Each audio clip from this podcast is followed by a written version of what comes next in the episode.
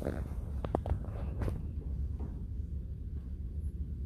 we celebrate the memorial of St. John Chrysostom, one of the four great doctors of the church, who was given the nickname Golden Tongue because he taught, he preached so eloquently about the Word of God.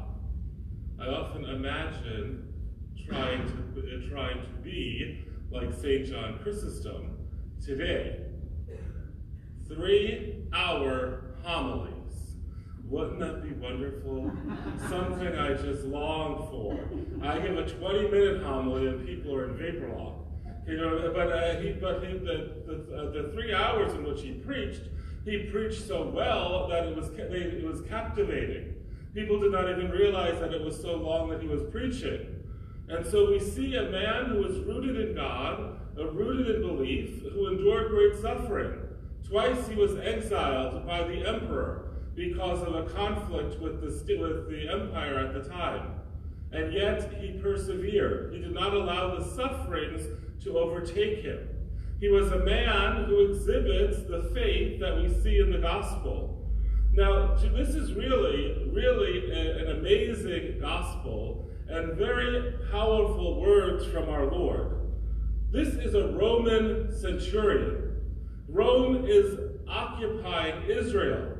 There was nothing good about a Roman in the Israeli mind at this time. They were just evil, rotten, and needed to be destroyed. And you have Jesus saying, I tell you, not even in Israel have I found such faith. Here, Jesus is taking a Roman centurion and elevating him higher than the faith of Israel, the chosen people of God. Can you imagine the outcry that that would have caused? Can you imagine what, I mean, this would almost be, this might be similar to if Jesus encountered a uh, extreme terrorist uh, over in the Middle East. And he says that their faith surpasses that of all Catholics. I mean, what would, how would we react to that? That would, just, that would just be like a sword to the heart. And that is the point, because we see that the centurion had a great faith. He trusted that the Lord could do what he said he could do. He didn't need him to be in his presence. He didn't need him to touch the, the slave to believe. But in faith, he believed that the Lord said what he was capable of doing, he could do. It goes back to yesterday's homily about believing in the power of God's word. Trusting that the word of God is not just to believe, but has power in it. And so we see, as St. Paul reminds us in the first reading to Timothy, the importance of prayer. That prayer is what sustains us in our faith, which helps us to grow in faith.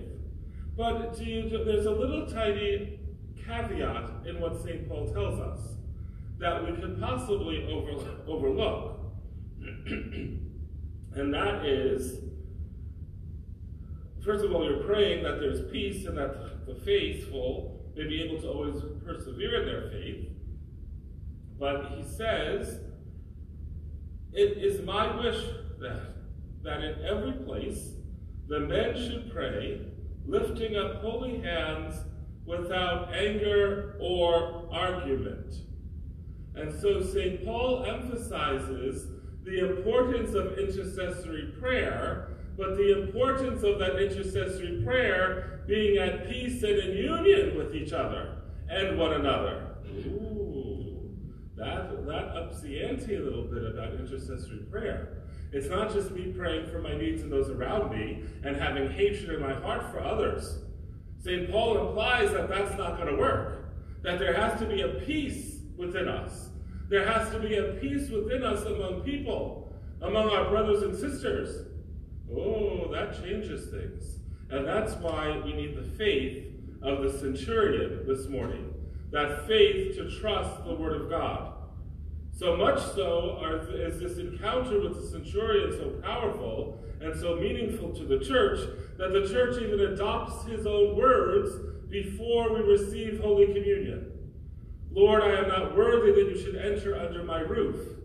We, we acknowledge the faith of the centurion every time the Eucharist is elevated to remind us of the faith of this man and the faith that we must have to believe that bread and wine become the body and blood of Christ.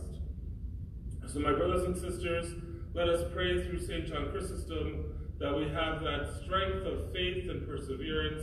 Let us pray that the words of the Lord may be applied to us as it applied to the centurion when he stated, I tell you, not even in Israel have I found such faith. May the Lord find that same faith in each one of us. God bless you.